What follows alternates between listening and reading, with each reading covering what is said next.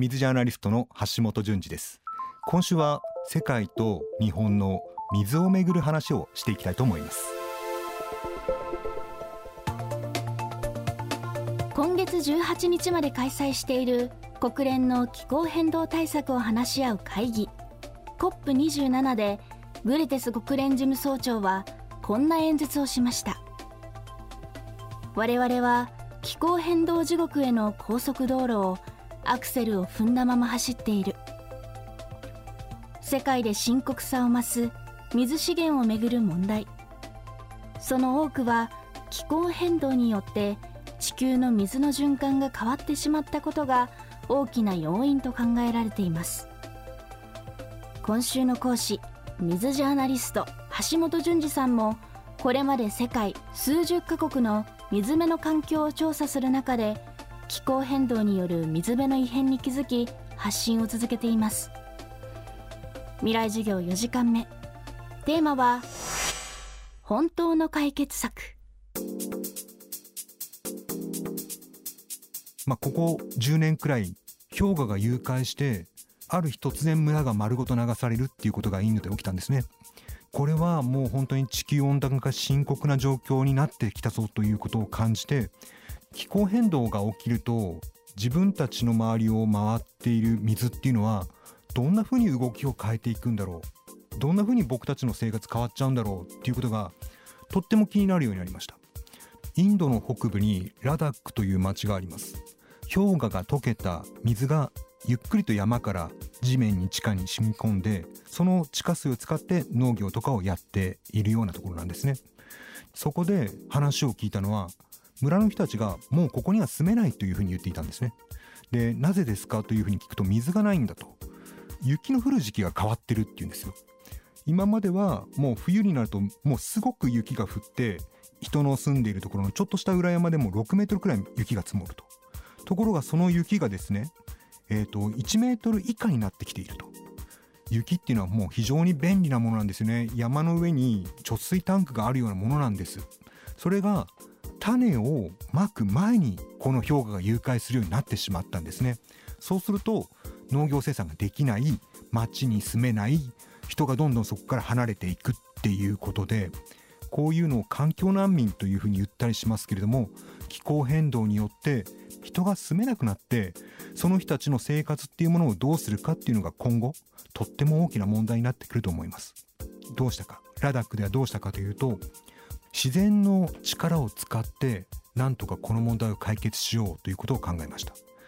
まず雪山の上の方にある水を低いところまで流してきます。その低いところではドームを組んでそのドームのてっぺんから流れてきた水が吹き出すような仕組みを作るんですね。でそこっていうのはどういう場所かというと山と山に囲まれて冷たい風が吹くような場所を選んでそれを作ります。そうすると噴水のように吹き出た水が冷気によって固まる。それによってそこに人工的な氷河が出来上がるんですね。で人工的な氷河高さ20メートルくらいあって、まあ、それを夏場までゆっくりゆっくり溶かして溶けた水を使うことによって農業もやれているということなんですね。ただこれ以上暑くなってしまうとこの氷の塔の寿命も今は2月に作って8月末くらいまで持ってるんですけどもそれが時間が短くなっていってしまうとこの地域の水がまたまた心配ということになってもしかするとこれも一時的な解決方法にしか過ぎないかもしれないなと考えてます。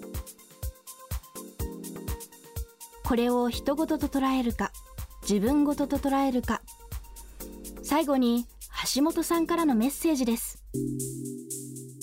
海外は水問題がたくさんあって大変だなっていうふうに思われたと思うんです。でも日本はどうかなと日本は大丈夫かなというふうに考えてみると食べ物を生産するときに例えばトマトを植えるトマトにお水をあげるこの時にトマトができるまでにはたくさんの水が使われてますよね。これが仮想水というもので例えば肉じゃがを作ったとしましょう。肉じゃが豚肉とかじゃがいもとか人参とか玉ねぎとかってありますよね。で1人前の肉じゃがを作る時に1500リットルくらいの水が必要になってくるんですけどもこれが主にですね豚肉なんですね。豚肉が1100リットルくらいの水を使っているということになります。これと海外の水問題どう関係してんのっていうふうに思うかもしれません。日本は食料自給率がとっても低い国なんですよね。例えば国産の豚とか国産の牛とか国産の鶏をというふうにスーパーでは表示されてますけどもその鶏や牛や豚が食べている餌となるトウモロコシこれほとんど海外で作られてます。つまり海外の水を使った飼料を食べた家畜の肉を消費しているということなんですね。あの世界各地で気候変動が起きていて我々が食料を依存しているいろんな国々で水不足が起きています。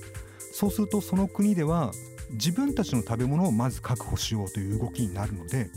どうしても輸出している分っていうのは限りが出てくる。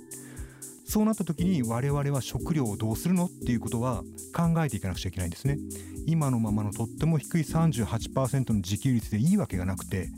国内の水を大事に使いながら自分たちの国の食べ物を作っていく。そして食べ残しをしないということがこれから我々がすぐにでもやっていかなくちゃいけないことだなと思っています。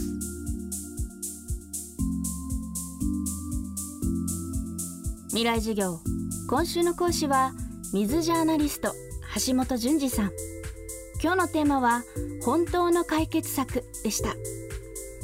橋本さんのお話さらに詳しく知りたい方は文献出版から出ている新刊